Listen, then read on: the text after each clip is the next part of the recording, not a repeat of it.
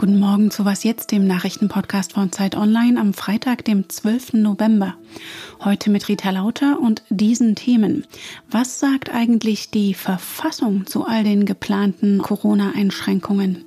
Und wir begeben uns auf die Jagd. Und zwar nach den ausgetretenen Turnschuhen von Caroline Kebekus.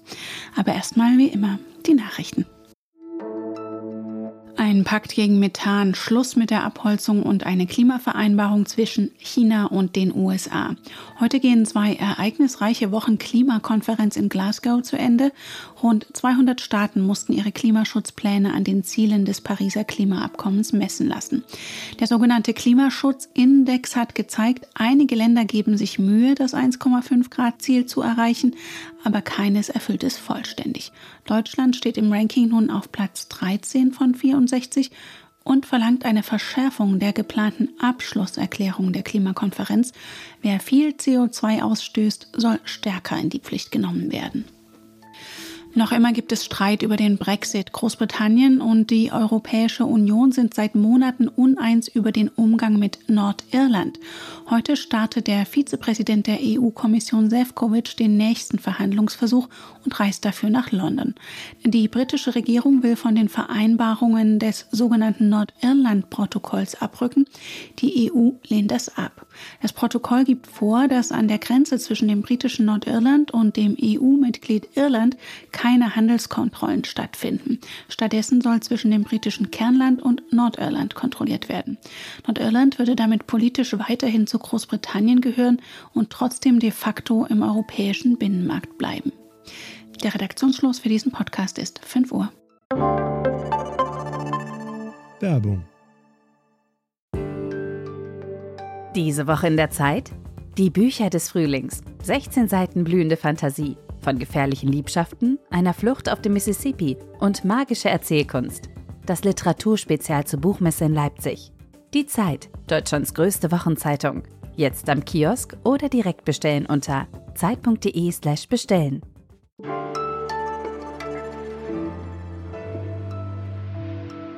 Ein weiteres Bund-Länder-Treffen, mehr 2G-Regeln und ein neues Infektionsschutzgesetz. Die Ampel ist zwar noch nicht offiziell als Bundesregierung im Amt, aber ihr wahrscheinlicher Kanzler Scholz hat gestern im Bundestag die geplanten Corona-Leitlinien vorgestellt. Ein großer Unterschied zum vergangenen Winter, es sind viele Menschen geimpft. Welche Maßnahmen sind da eigentlich noch verhältnismäßig und verfassungsgemäß? Darüber hat mein Kollege Ferdinand Otto mit der Bochumer Jura-Expertin und Rechtsphilosophin Andrea Kiesling gesprochen. Hallo Ferdinand. Hallo, grüß dich. Gehen wir mal die einzelnen geplanten Maßnahmen durch. Die immer weiter verbreiteten 2G-Regeln. Zutritt bei öffentlichen Veranstaltungen und Einrichtungen nur für Geimpfte und Genesene laufen nach Ansicht vieler de facto auf einen Lockdown für ungeimpfte hinaus. Ist das nach Einschätzung der Juristin verhältnis- und verfassungsmäßig? Ja, ganz eindeutige Antwort. Wichtig ist, dass zum Beispiel der Staat nicht den Zugang zu seinen Ressourcen, also zum Beispiel zum Bürgeramt, einschränkt. Aber ansonsten fällt ja auch 2G in die Vertragsfreiheit von Restaurants zum Beispiel. Keiner muss alle Leute reinlassen. Ne? Also das ist verhältnismäßig, verfassungsmäßig und man kann sogar noch weitergehen in der Argumentation. Die Verhältnismäßigkeit gebietet es vielleicht sogar, jetzt, wo so viele Menschen geimpft sind, eben nicht alle pauschal unter einen Lockdown zu stellen oder für alle pauschal die Geschäfte zuzuschließen. Das wäre jetzt auch gar nicht mehr so einfach möglich nach diesem Ampelgesetz, sondern da gebietet es eben die Verhältnismäßigkeit auch zu differenzieren und zu sagen, okay, für diese Personengruppen ist jetzt auch das Risiko nicht mehr so hoch, auch das Risiko, dass sie sich selbst anstecken oder andere anstecken. Und da zu differenzieren, das ist sogar ein Gebot der Verhältnismäßigkeit. Und wie sieht es bei Ausgangsbeschränkungen und sogar Schulschließungen aus? Ähm, Ausgangsbeschränkungen wären, wenn das Ampelgesetz so kommt, wie es geplant ist, nicht mehr möglich. Da gab es ja auch immer verfassungsrechtliche Bedenken. Schulschließungen hingegen sind tatsächlich noch möglich. Und deine Interviewpartnerin hat das geplante neue Infektionsgesetz aber als ganz schön schwammig kritisiert. Warum das denn? Zum Beispiel beim Thema Schulschließungen steht nicht drin, ab welcher Hürde die Länder zu Schulschließungen greifen können, also welche Voraussetzung gegeben sein muss. Es gibt ähm, bei manchen Maßnahmen, zum Beispiel Eingriffe ins Versammlungsrecht, da heißt es, dass diese Maßnahmen nur nachgeordnet angewendet werden dürfen, also als eine Art letztes Mittel. Das steht bei Schulschließungen nicht drin. Das ist ein Problem. Das ist also letztlich der Auslegung der Länder überlassen. Und überhaupt, was die Hürde für die Eingriffe angeht, da hat das Gesetz eine Leerstelle. Eine weitere Maßnahme, die diskutiert wird, ist ja eine Impfpflicht. Die Mehrheit der Bevölkerung ist laut Umfragen dafür, zumindest für bestimmte Berufsgruppen. Wie sieht denn die Jura-Expertin Kiesling das? Also verfassungsrechtlich sagt sie, hätte sie da überhaupt keine Bedenken. Das wäre durchaus möglich. Die Frage ist nur, was folgt aus so einer Impfpflicht? Wer kontrolliert das? Gibt es dann bei Verstößen Bußgelder? Es kann natürlich nicht so weit kommen, Stichwort Verhältnismäßigkeit, dass man Leute, die nicht geimpft sind, zum Arzt zwingt und denen die Spritze in den Arm rammt. Was aber natürlich relativ einfach machbar wäre, wäre eine Impfpflicht für bestimmte Berufsgruppen. Das gibt es ja schon beim Thema Masern. Also auch Lehrerinnen und Lehrer, Kita-Erzieherinnen und Erzieher müssen sich selbst gegen Masern impfen. Und äh, das könnte man jetzt zum Beispiel beim Thema Corona auch relativ leicht machen mit der Folge, dass bestimmte Menschen dann eben nicht mehr in ihrem Beruf arbeiten dürfen. Das wäre aber einfach eine Abwägung und nach Einschätzung einiger Juristen durchaus da in dieser Güterabwägung auch vertretbar. Danke dir, Ferdinand. Dankeschön.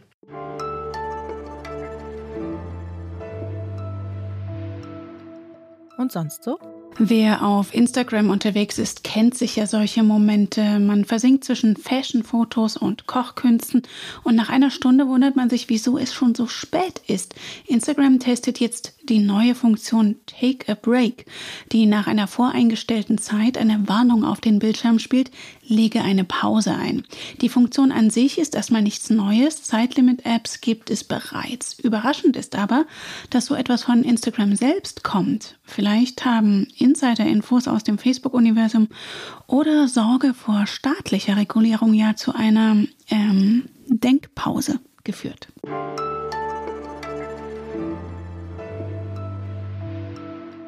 Die Weltklimakonferenz geht heute zu Ende und da ging es unter anderem um den Ausstieg aus den Verbrennungsmotoren und der Kohlekraft, unbestritten große Klimakiller. Eine Branche, die für mehr CO2-Emissionen verantwortlich ist als Luft- und Schifffahrt zusammen, ist die Modeindustrie. Was ist von ihren Versprechen zu halten, gebrauchte Ware zu recyceln? Dem ist ein Rechercheteam der Zeit mit weiteren Recherchepartnern mal auf den Grund gegangen und Anne Kunze gehört dazu und ist jetzt am Telefon. Hallo Anne. Hallo Rita. Ihr habt euch auf Turnschuhe konzentriert bei eurem Projekt Sneakerjagd und Nike, einer der größten Hersteller, wirbt damit, dass man seine alten Schuhe bei ihnen abgeben kann, damit sie recycelt werden. Konntet ihr das nachprüfen? Ja, das konnten wir nachprüfen. Wir haben die gebrauchten Schuhe der Komikerin Caroline Kebekus in dem Hamburger Nike Store dem Hersteller zurückgegeben. Und dann, wie ging es weiter? Wir haben in die Sohlen versteckt GPS-Tracker und diese GPS-Tracker haben uns den Weg der Schuhe gefunkt. Die sind erst nach Belgien gefahren und dort dann in einer für uns unerklärlichen Stadt gelandet, die wir überhaupt nicht mit Nike in Verbindung bringen konnten. Wir haben die Pressestelle von Nike gefragt, was es mit dieser Stadt auf sich hat, ob da vielleicht die Wiederaufbereitungsanlage steht, haben keine Antwort bekommen. Also sind wir den Schuhen hinterhergefahren. Die Schuhe haben uns geleitet in eine unscheinbare Lagerhalle, die auch von außen überhaupt nicht als Nike-Standort oder so zu erkennen gewesen wäre. Und in dieser Halle haben wir dann gesehen, dass neuwertige Schuhe, also wirklich komplett neue, makellose Schuhe, in den Schredder, die Wiederaufbereitungsanlage, gesteckt werden. Das nennt der Konzern Nike Grind. Wir waren aber schockiert davon, dass neue Schuhe dort geschreddert werden und haben dann nochmal Schuhe zu Nike gesandt. Und zwar nagelneue Schuhe, die wir uns auf der Website bestellt haben, nicht getragen haben, sofort zurückgeschickt haben. Und auch diese Schuhe sind in dieser Halle gelandet und wurden geschreddert. Das war für uns der Beweis, Nike schreddert Neuware. Was sagt eigentlich die Rechtslage dazu? Also das ist verboten. In Deutschland ist es verboten, aufgrund des Kreislaufwirtschaftsgesetzes neue Ware zu zerstören, weil das Recycling an erster Stelle stehen muss.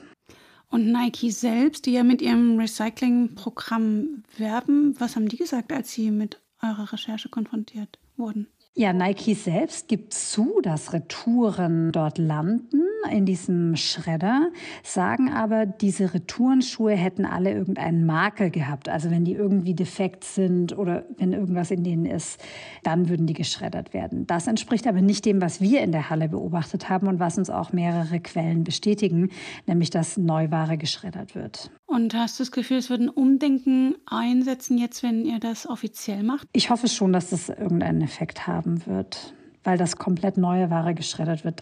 Das finde ich ist der Gipfel einer ohnehin pervertierten Fast-Fashion-Branche. Und eure Recherche verlinke ich in den Show Notes. Danke dir, Anne. Vielen Dank, Rita.